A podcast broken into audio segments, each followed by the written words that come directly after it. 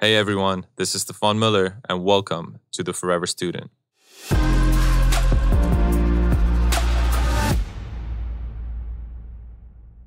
She is a Harvard-trained psychiatrist, a professional chef, and a trained nutrition specialist. Her nexus of interests have found their niche in nutritional psychiatry, which we will go into today.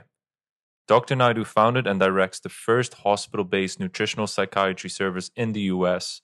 She's the Director of Nutritional and Lifestyle Psychiatry at Mass General Hospital and Director of Nutritional Psychiatry at MGH Academy while serving on the faculty at Harvard Medical School. She is the author of This Is Your Brain on Food, the indispensable guide to surprising foods that fight depression, anxiety, PTSD, and many more. She was considered Harvard's mood food expert and is with us today. Dr. Uma Naidoo, welcome to the Forever Student. Thank you so much, Stephan. Thanks for inviting me. I'd love to know more about your journey into understanding the importance of food and the connection to the brain. Absolutely. I think that it started pretty early on in my life. I grew up in a very large South Asian Indian family, and food was very central to life and to family get-togethers. But we also had lots of doctors, allopathic medical doctors, as well as Ayurvedic practitioners in the family. So there was always a conversation about science, health, good eating, nutrition, and that type of thing. So, from early days, I skipped the part where I could have gone to play school and spent the time instead with my maternal grandmother because my mom was in medical school. And so I would, help her pick fresh vegetables from the garden and help her prepare the meal. So it was sort of ingrained in how I grew up. And when I moved away from my my immediate family to study, I really had to take family recipes and spices and those ideas with me. And what I realized was that even though I began to cook later in life, because I was spoiled by having so many aunts and grandmothers and mothers in the kitchen, that food and nutrition and cooking was a very special creative space for me. And unlike my colleagues at school who would be thinking, oh my goodness, what am I going to cook for dinner? What am I going to get for dinner? I would be very excited to see what I could put together or create. And again, I followed my instinct about things that I loved to do. And when I started to learn about psychiatric medications, and I also realized there were devastating side effects to some of them. Not that they haven't saved the lives of many of my patients, but we also have to admit that many medications also have side effects. And I realized that there had to be more tools that an individual taking medication should have if they, how could they better help themselves? They could take medication, but could they also do exercise? Could they eat differently? Could they sleep better? Could they be well hydrated? Could they meditate? There's always a space for mindfulness in all of this. And that's really how these ideas began to develop in me. And I began to ask the questions and found that, medical school education is lacking in nutrition for doctors. So some medical schools do a better job than others, but I felt that was something I needed to study because it had meaning to me. So that got incorporated into what I was doing. And at the same time, I used to watch Julia Child when I was studying. She was on public television, and she was my food hero.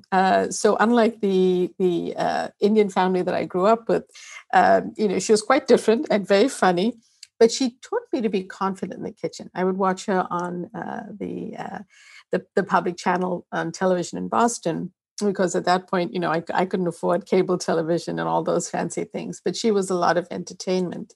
And she helped me with that confidence. And so when I read about her life and followed her work, I realized that she, as a second career, became a chef. And that was really her forte in the world. And that made me feel, well, if she could do it, why can't I? And so this began the thought process in my head. And when there was an opportunity to work my schedule around, including studying more and working more hours to do it, I did. And it was one of the best experiences of my life. It taught me a lot. And again, even at that point, Stephan, I wasn't thinking this is going to be the work I do in my life. I will say that hindsight is 20/20. I didn't have a formed plan, but I followed things that I loved to do, and I followed my gut instinct. And I was very fortunate when the work and my interest in nutrition and mental well-being came together with the culinary arts, because people will often take advice, but then they don't know what to do with a certain food, or they don't know how to make something, or how can you simplify something that seems complicated to a person. And we, you know, one of us may think, oh, it's easy to make a salad. Someone else may not. So it really depends on that person's experience. And then I realized the power of bringing those combinations of things and training together, and began my clinic to really support the nutritional mental health of my patients, because I saw it as a powerful tool that can improve their well-being. And that's, you know, in a very long-winded story, but that's how I came to do this. And so you've created this niche, which is called nutritional psychiatry. Could you go a bit deeper into the meaning of it and the implications of it? Sure. So the way that I have practiced nutritional psychiatry is that I feel an individual who may be prescribed a medication or may not be. Maybe the person is thinking, I would like to feel emotionally better. I'm not depressed, I'm not anxious, but I wish I could feel better. That feeling emotionally is something we tend not to pay attention to in relation to food. We think, I need a pill, I need to see a doctor, I may need to get a blood test. Very few people think that they can actually go to their kitchen and that some answers could be at the end of their fork. And I think that that's a very powerful thing. And I felt that understanding what the literature was saying, an interpretation of the good research, the opposite types of research, but understanding all of that was important for people. Because of my clinic, I was reading and studying and researching this all the time. And I felt bringing this together and bringing it forward in a book was going to be important, because my patients would honestly come in very confused. One day it was a paleo diet. One day it was, should I be vegan? Another one, it was, you know, should I give up fat? Should I give up carbs? Should I give up, you know, gluten? Whatever it is, people were coming in quite confused about what they should do. So I don't demonize an ingredient. I provide evidence or what we know of the clinical trials behind something. Sometimes it's animal research, but many, and in fact, I would argue all research starts with animal research. So we have to start somewhere to create a hypothesis around something. I brought this all forward in my book, and what I continue to say is that just like you cannot exercise out of a bad diet, you can't supplement your way with, you know, a supplement or other form of pill. You can't supplement your way out of a bad diet. It really starts with healthy whole foods. And what nutritional psychiatry does is provides the evidence behind the different foods that you can eat for different mental health conditions, which I share in my book, and the references are at the back for those people who want to look them up and use them in a way. My work has become much more personalized because of the gut microbiome being so much like a thumbprint for people, that much of it is now very personalized depending on the individual sitting in front of me in my office. I put together a personalized nutritional psychiatry treatment plan, a dietary plan of things they can eat. Maybe they're deficient in certain supplements. Maybe we need to look at some blood tests, and then help them really heal their mental well-being through the use of food. And what are some of the biggest issues that you see in the mental health space today, specifically with the patients that come to see you? The biggest, I would say that because of the pandemic, things like anxiety, depression, the risk of suicide, trauma, even from the pandemic itself, and insomnia are the biggest things on the rise. At the background of everything is people drinking more alcohol and using more drugs because of being quarantined, being confined, getting bored, you know, having less access in certain places to care and help, and, you know, having that extra glass of wine or two or more cocktails when they're home than they would normally. So all of this is on the rise, and I'm actively seeing it more in my practice. And it's also been evidenced upon by the way that certain surveys were done in the United States over the early part of COVID. And I'm happy to share that data if it would be helpful. But we saw this also being shown in the clinical trials that were being done. That's very interesting. What are some of the biggest, let's call them misconceptions you see with food today, maybe even particularly over the COVID period, and where do those misconceptions stem from? You briefly mentioned and touched on different types of diets like vegan, paleo, and keto, but are there other sort of misconceptions that you can think of? I think that many of what I would call food fads confuse people. So whether it's through media or online, television, magazines, books, whatever it is, people feel that they have to include or exclude certain foods, and that if they don't do that, they either won't lose weight or they won't be healthy or something else won't happen. When it comes to mental well-being, I consider myself diet agnostic. So it really doesn't matter what I'm putting on my plate, but it does matter that I can help an individual coming in with mental health problems. Again, they may not have a full diagnosis. They may just not be feeling good. And if they come in and say, well, I eat a carnivore diet, it really is up to me. It's my challenge to say, well, are there ways we can tweak this diet to improve your mental well-being? The misconceptions, I think, arise from people feeling, oh, this fad or this diet will help me lose weight, or this diet will help me with my memory, or this diet will help me do something else. And sometimes these diets are not necessarily based on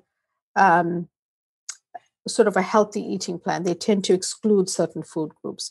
What I say is that there's certain foods to be careful of if you have certain conditions.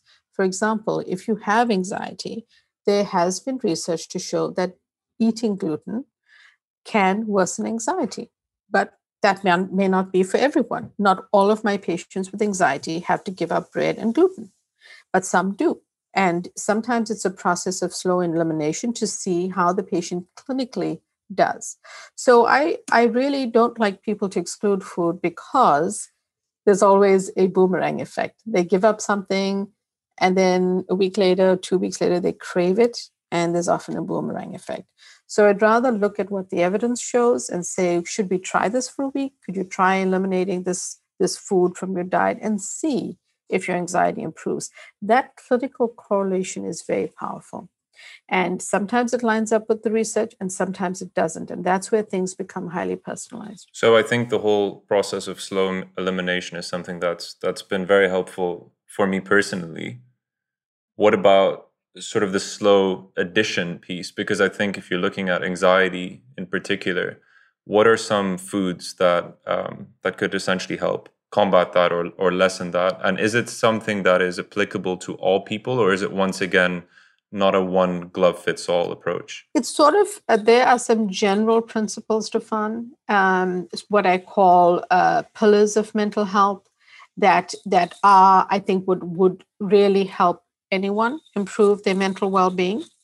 And then there are also more specifics of not only foods that people need to include, but also foods that you have to be wary of, which could worsen symptoms. And I think that's also helpful for people to know, because people know about things like, you know, they have a family history of diabetes. And so for that reason, they're careful about what they eat, or a family history of high blood pressure, or they've gained some extra pounds during COVID. But many people don't realize that there are lots of things that we have to be careful of, which drive mental health symptoms. People make the association with our physical health, but not our mental health. And those are the culprits tend to be the added and refined sugars, the trans fats, the processed vegetable oils that are pro-inflammatory, junk foods, processed foods, ultra-processed foods, sugar-sweetened beverages, those types of things. And there's actually a good amount of evidence that these worsen mental health symptoms. But in terms of things that can improve anxiety and help you, you know, fiber-rich foods like beans, lentils, nuts, seeds, healthy whole grains, fruits and vegetables have fiber. And fiber is very, very important for helping to maintain both an even keel of your blood sugar and less spikes in insulin, because I notice clinically my patients are less anxious when they eat a more complex carbohydrate or fiber-rich food. including prebiotic foods in your diet, which help those gut bacteria to thrive, including fermented foods like yogurt or kombucha or miso or tempeh, pickled vegetables, all are important. And, you know, there are also foods that are rich in certain vitamins that I talk about in the book, which you should add in for anxiety. Spices like turmeric with a pinch of black pepper, and certain minerals. Magnesium is one of them. If you're deficient in magnesium, you know, it could be that that's worsening your anxiety, and there could be an easy way to either supplement that, depending on how deficient you are, or just include it through the foods that you're eating. So that's how I break down each chapter of my book. Of things to eat and things to avoid. You mentioned prebiotics and you mentioned fiber, which I know have a healthy sort of impact on our gut microbiome. Could you talk about the relationship between our gut and our mood? Absolutely. So, you know, as a patient told me, and I read about in the book, you know, when I started talking to her about the gut and the brain, and in the conversation in nutritional psychiatry, she sort of looked at me puzzled, like, why would there even be a connection? Which I understood, right? Because if you think about the organs of the body, they're not close by. But when you explain to people that the gut and brain arise from the same cells in the embryo, and that they are then moved, they then form organs that move to different parts of the body, and then they are connected throughout life by the vagus nerve, which is the 10th cranial nerve, which connects the brain to the gut and the gut to the brain, but also is like a two-way superhighway working 24/7 with chemical messages that travel back and forth. That helps them to understand. And then, you know, a very popular medication is an SSRI, or selective serotonin reuptake inhibitor, like Zoloft, Prozac, Paxil, Celexa, Lexapro. These medications are called SSRIs because they impact serotonin, but more than 90% of the serotonin receptors are in the gut. So that becomes important just to put together for people so they understand that. Whereas there's emerging evidence and ongoing trials around the gut-brain connection. There's a lot of research to show that there is this connection. Studies that compare the use of a probiotic to Prozac, or really show that these food substances can be quite powerful. And that's the best way to help people understand that there's this connection, that research is ongoing. We are learning more, but we shouldn't ignore it. We should be paying attention to it. And in your research over the past few years, what are some of the most surprising things that you've come across? Some of the surprising things that I came across are things like, you know, I know that sort of processed foods and junk foods are not great, but when I understood that nitrates, which are used in cured and preserved meats and certain other foods, actually worsen depression. That was important, because a person may think, oh, I'm eating this as a healthy lunch or adding this to a salad. But when you realize that they might actually be worsening a symptom, that becomes important. And also, when I reviewed the research around the use of trans fats, people, again, know the medical problems that can arise. But for mental health, they're associated with behavioral aggression.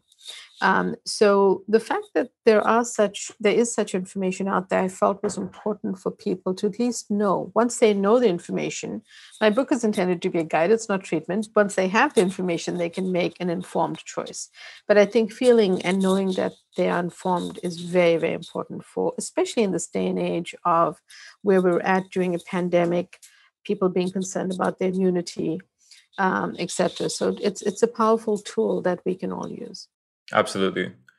We're going through a very, very tough time. And I think it's definitely a case globally where we should help each other out and we should help ourselves in whichever way we can. And it definitely starts with something like nutrition and food. If someone wants to take that first step today to increase their mood, their positive mood, and decrease symptoms of whether it is anxiety, whether it's depression or PTSD or whatever it may be, are there some general recommendations that you can make? I definitely can. It might seem really general, but it actually is much more important than we realize. 1 in 10 Americans eats their servings of vegetables in a day. And it's not, my argument here is not about being plant-based or for informing you that you should have a certain diet. The power of vegetables, fruit, and some of those other ingredients in foods I listed just earlier is that they are rich in fiber. And they actually support your gut health. What do I mean by that? In your gut are housed, trillions of these organisms. They are bacteria, fungi, different types of microbes. And they live there with a purpose. They live there, and since they live with us in our bodies, we should be taking care of them, is what I tell my patients. Excuse me. And we can take care of them through how we eat. When we feed them good, healthy foods, they thrive. When we feed them junk foods and fast foods, the bad guys thrive. And when they thrive, they overcome the good microbes in the gut. That's the setup for inflammation. That becomes important because just a simple thing like right now today, if you're not eating enough vegetables in your diet, so you might be eating a steak, you might be eating chicken, you may be eating anything, maybe salmon, but increasing the servings of vegetables that you're having in a day, and the types of vegetables I'm talking about are green leafy vegetables, cruciferous vegetables, cauliflower, Brussels sprouts, broccoli, things like asparagus and others, so in other words, I'm referring to the lower glycemic vegetables that are less starchy, by including those more and more in your diet and having those colors of the different types of vegetables, sweet peppers, bell peppers. Those colors also bring back rich antioxidants for the brain and for the gut. That's a simple thing that any one of us can start doing because that actually helps the gut microbes thrive. And when they thrive, we start on really improving our gut health and improving our mood. The connection is that when our gut microbes are well taken care of, they do their best to function well. And the chemical messages and the substances that they form in the gut are positive for us and our health, especially our brain health. Because if your gut is inflamed and you're eating just junk foods and fast foods every day, we know that in a 24-hour period that the microbial environment, the microbes in the gut can change. We don't feel it immediately. It may take a few weeks to show up. But that if we're eating a poor diet, that inflammation starts to get set up. And when the inflammation sets up in the gut, there's a loop that feeds back to brain inflammation or neuroinflammation. And so we want to be careful about keeping our gut in good balance. And what I like to say is, a happy gut is a happy mood, because actually it ends up being true. How do you define neuroinflammation and what are sort of the effects of, I suppose, brain inflammation? Sure. So brain inflammation is neuroinflammation. And so very simply, it's the fact that how the way that it shows up is an easier way to explain it. I had a patient who had never struggled with anxiety in her life, young adult woman, and she had this great promotion at work. But she came into my office super anxious, wanting Prozac. And she said, can you please give me Prozac or Zoloft? I have terrible anxiety. So when I spoke with her and I obtained her history, I understood that because of her promotion, she had changed her life over the 18 months prior to my seeing her. And it involved more travel, very few meals at home, more alcoholic beverages at dinner because she was eating out at business meetings, whereas at home she might have a glass of wine on the weekend. She was eating on the go at airports, fast foods, takeout, arriving late at a hotel, restaurant was closed, so she would eat something out of the bar fridge like a snack or a chocolate. And all of this had changed over a period of about 18 months, but she presented with anxiety. And we actually tweaked her diet over time and really helped to heal her gut, so that her symptoms subsided over time. Now, that's a very powerful thing because she wasn't eager to take a medication. She was desperate and she was feeling super anxious, but she was functioning. So we were able to work out together that she was able to start making these healthy changes immediately. And over time, she really noticed using scales for anxiety that we test, et cetera, she was actually noticing her anxiety lower. So what had happened is her gut became inflamed. She had a condition which what we call dysbiosis or inflammation of the gut. Over time, over the 18 months, what happened is that fed back and she developed some brain inflammation. And that was starting to drive symptoms of anxiety that presented that way. Now, as we healed everything, a lot of it subsided. So, you know, I think that it's important to understand that food can be a powerful tool. It is not the same for everyone.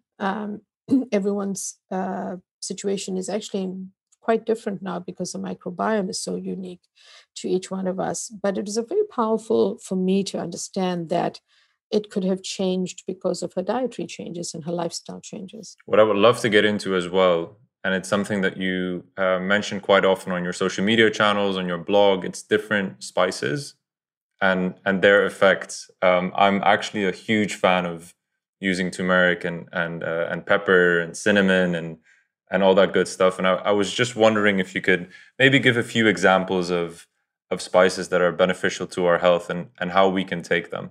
Absolutely. So I... love spices. I think that they are a low calorie, no salt, no sugar added type of food that we can add to our meals and really enhance the flavor. Because I really feel that food doesn't have to not taste good to be healthy. It's actually very important to taste good because if not, people don't want to eat it. And that's where spices come in, especially for me. And one of my favorite go-tos is turmeric with a pinch of black pepper. But also if you're preparing your food and you're cooking with a healthy fat or healthy oil, that's another way that turmeric can become active. There are a few people in the world who cannot tolerate black pepper, but the other option is to add in a pinch of black pepper to make it more bioavailable to your brain and to your body. That's one of my favorites. And if you don't cook, like I started cooking late in life, you can add it to a soup, a smoothie, a tea, and still get the benefit. But then, you know, there's chili peppers, because capsaicin and chili peppers are actually very effective and are good for our health. And they actually are not associated with what we used to think many, many years ago about ulcers and that type of thing. So they have good benefits. On the medical side of things, they even used capsaicin is used for pain. Then there's saffron. There's a tremendous amount of evidence for saffron and improvement in mood. But because, we use very little saffron in one dish, and to get the benefit, you'd need a lot more than that. That's an occasion where if someone wants to look into a supplement for saffron, that might be something that could help their mood. And then, like you mentioned, there's cinnamon, there are just a host of spices that I go through in the book that are powerful for mental well-being and easy to just add in. I think that's the, it's almost like the hidden ingredient in our pantry that we are overlooking. 100%. Absolutely. And what's your take on supplements? Because I know that people have different opinions on this because there's a lot of the vitamins and the minerals that we can get from our food and you know better than anyone else. But are there specific supplements that you recommend everyone to take? Or is it really case by case? It's largely case by case with a few caveats. This is how I think about it. Just like you can't exercise out of a bad diet, you can't supplement your way out of a bad diet. So if you are fundamentally eating junk foods and fast foods and processed foods all the time, having a supplement for a multivitamin or whatever it is, it's not going to make up for how you're eating. Because like we've just explained, that food is still going to impact your gut microbiome, which is very important. So how I think about it is the following. There's certain parts of the world, like where I live in the northeast of America, many people are deficient in vitamin D because of the sunlight levels. So that may be something they need to consider. There are some people who, have a certain diet. They might be vegan or vegetarian, so they're not eating meat. And when they're not eating meat, they may not get enough vitamin B12. So there are special circumstances, and it's personalized, to answer your question.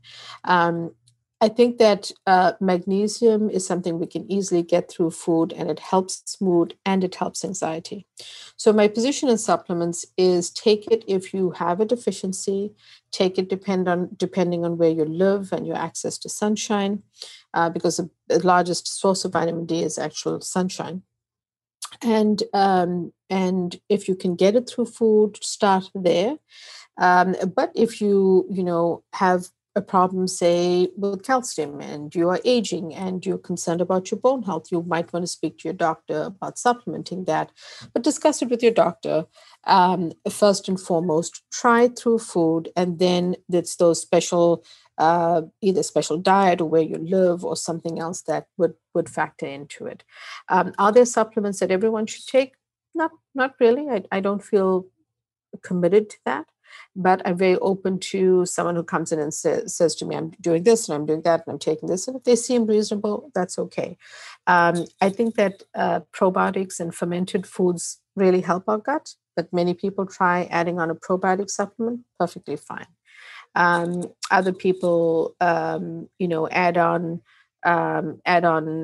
other things, and that could be okay too. But again, they'd have to tell me what it is, and I would look at the literature or look at my research on this can help a certain condition a little bit more. And how would we find, let's take a probiotic as an example, how would we find out which one is the right one to take or which one is of the highest quality? Because I feel there's so many different ones out there. How do we go about choosing? Sure. So in my book, there are certain studies that have been linked with certain conditions. And so once you look at it, you could always say, well, I should look for a probiotic, ask the pharmacist or where you're getting it from. Does it have that microbe in it, that bacteria in it that could help my gut? The other way to do it is to buy a good quality probiotic and try to see, if it says take one a day, then try it out and see how you feel. It might take your gut a while to get used to it. It's very hard because certainly in the United States, these are not regulated. So they really are there for people to try. And I think that tends to be, with probiotics, what I feel. And I think if you find one that you like, that is recommended, is good quality, continue using it and use food. So I think that's perfectly fine to do. There's a couple more subjects that I really want to address that you that I think you mentioned in the book as well. One of them is neuroplasticity, and I would like for you to sort of define it and then how food can impact that. Sure. So with a lot of these descriptions, it's not as literal as if I eat a certain food, it will do this to my brain. It is through these mechanisms that I speak about in the book. Very simply, what we understand about the brain is that the brain can change, and that as we age, as we eat, as we live, that it's not a static organ. New cells are formed all the time. And so what we want to be able to do is eat in a way that allows for the success of our brain. I would argue that our brain is the most important organ in the body, because if our brain doesn't function, the rest of our body doesn't function. And it becomes really important how we eat, because how we eat affects the ongoing environment of the brain. So that's for me the argument for eating healthy. We all have to eat. Most of us eat several times a day, and why not eat for our best brain health and our best neuroplasticity in the brain? How can we ensure that the foods that we eat, the healthy foods that we eat, are as impactful as they can be, if that makes sense? So I think that a good way to start making that adjustment is to look at what you're eating right now today and with any one of us, including myself, we may not be eating something as healthy as we should be. Stop there. If, for example, you have a craving every day for a certain candy bar, a certain snack that you sort of feel, you know, I could do better. This is not the healthiest option for me. Stop there. See if you can start to make healthy changes, even with one or two foods in your diet. Maybe, as I said earlier, you can include more vegetables. Maybe you can have 1 to 2 servings of fruit in a day. My favorites are the low glycemic fruits, like berries are great to include in your diet. Can you include a healthy fat, a small piece of avocado in your daily meal? Can you increase your leafy greens? Because the leafy greens, the greener the better, because the folates are very important for mood, very important for your brain cells. So are there things that you can do like that, that are small tweaks, but you start to almost build up and implement a plan that over time is going to help you? Because I think that when I say to people, or if I were to say to people, oh, do these 10 things, it's very hard to suddenly change up 10 things that you're doing. But if I said to you, well, you've told me that you're drinking a certain soda every single day, or you've told me that you're eating something that, you know, you wonder, could I give up the snack because it's not that healthy for me? Can we start there? Instead of that potato chip or that candy bar, can we teach you to make a healthier fruit-based dessert that you can have a little serving of and be satisfied? Or can you learn that extra dark chocolate, raw natural dark chocolate, 80% or darker, without added sugars, is actually super healthy for your brain. It has serotonin, it has magnesium, it's a probiotic, it's super healthy. Can you switch from the candy bar to a small piece of dark chocolate that is satisfying? And I think helping people on a continuum like that is what slowly helps habit change set in. And that becomes important, because if not, it becomes overwhelming, especially with diet and with food. It becomes overwhelming for people to just make changes. Absolutely. I'm curious to know what your take is on frequency. So if we're looking at a healthy food, is it something that we should be eating every day? Is it something that we should be eating 2 or 3 times a week? Just in terms of the impact on our health? Sure, it depends on the food. So if it, say, was salmon, salmon is rich in omega-3 fatty acids, and those are good for our brain, antioxidant, anti-inflammatory effect, a good source. 2 to 3 servings a week are okay, but if you eat 1 serving a week, that's fine. Say you are, I think that the things that are foods you can eat every day to improve your mental health are the vegetables, appropriate servings of fruit, because fruit can be high glycemic as well. And if you're overweight, as many of us in the US are, we have to be a little careful of that. So it's not that food is unhealthy. It's that you have to be a little bit careful if you're trying to improve your weight. And the reason is that our metabolic health is so important now. So, you know, healthy servings of vegetables, a couple of servings of healthy fruit, and then including the fiber in your diet. Those are things you can do right now. And spices, you can change that right now. You can include that every day. You know, you can have 2 to 3 cups of greens in a day or more, and you'd be fine because it's very low calorie. So I would say include those every day, and things like your proteins, seafood or animal proteins, space them out during the week and enjoy them if that's what you eat. And if you eat them every day, then just switch out the different types that you are trying. But, you know, salmon is going to help your brain.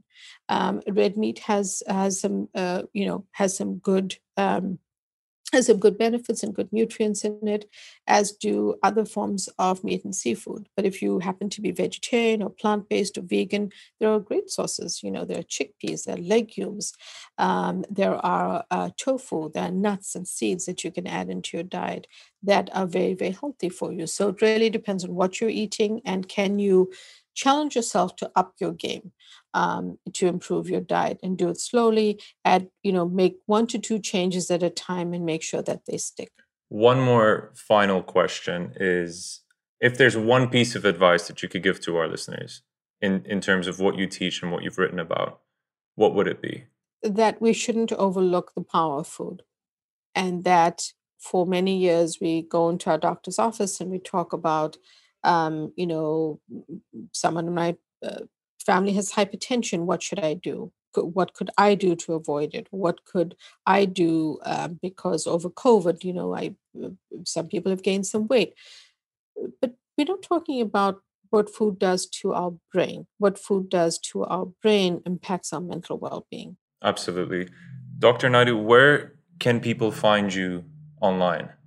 Absolutely. So I have a website, and feel free to subscribe to my website. It also has a link to the different places you can buy my book. That's umanaidumd.com. But many people actually like to follow me on social, which is at drumanaidoo, which is where we put out information, recent research, updated facts that we like to share. How you interpret them is up to you. We're not diagnosing and treating people when we put out a post. We're just saying, well, the study showed a certain fact about a certain ingredient, maybe think about cutting back, or maybe think about adding more of it for that reason. So I'd love to interact with people there. And where can people find your book? They can find my book at Amazon and local booksellers. The book is called The Food Mood Connection in certain parts of the world, like India. And the book is called This Is Your Brain on Food in other parts of the world. Fantastic. Everyone get the book, This Is Your Brain on Food. Follow Dr. Naidoo online. She has incredible information to share. I've been following her for a while, and I'm so blessed that she's finally made it on the podcast. Dr. Naidoo, thank you so much for being here. Thank you so much, Stephan. It was a wonderful conversation. Lots and lots of learnings today. A tremendous amount of things to think about, and I hope you learned as much as I did. What I did take away was that you can't supplement your way out of a bad diet, and you can't exercise yourself out of a bad diet. It starts with good whole foods, and nutritional psychiatry provides different foods that are beneficial for your mental health, all given in Dr. Naidoo's book, This Is Your Brain on Food. With the times that we're in, her work is becoming more and more important. And so have a look at her book, have a look at her blog to see what foods you should and should not be eating. Eat in a way that allows for the success of our brain.